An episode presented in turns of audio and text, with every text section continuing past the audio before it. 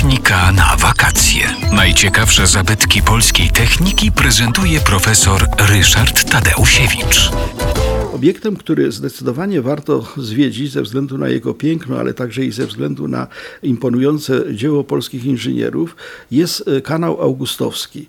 E, powstał e, na skutek tego, że w 1823 roku Prusy, które dzierżyły no, ujście Wisły i wszystkie porty, które mogły służyć do tego, żeby polskie towary mogły być wysyłane za granicę polskie, ale Polska była wtedy już pod rozbiorami więc bez tego tak naprawdę z tak zwanego Królestwa Polskiego, ale należącego do Rosji.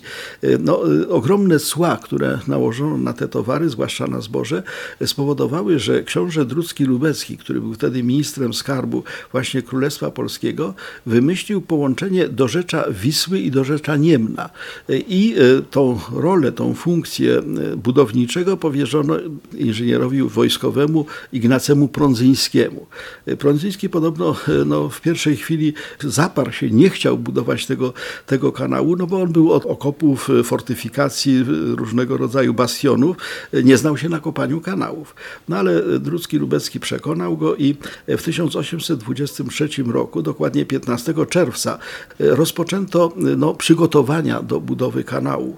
Prądzyński pojechał do Augustowa, zbadał tam na miejscu bagniska, bo właściwie na drodze pomiędzy dorzeczem Wisły a dorzeczem Niemna był były, były bagna i to bardzo trudne do przebycia. Natomiast y, no, zaplanował, zaprojektował kanał, który potem zdołano zrealizować. Y, to było bardzo śmiałe przedsięwzięcie. Kanał Augustowski ma łącznej długości 101 km. Najpierw wyprostowano rzekę Biebrze, 37 y, przecięć zakoli zrobiono.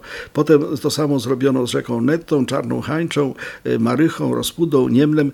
No i wykorzystano jeziora Białe, Blizno, Necko, Orle i tak dalej. Między innymi przepiękne jezioro e, Wigry.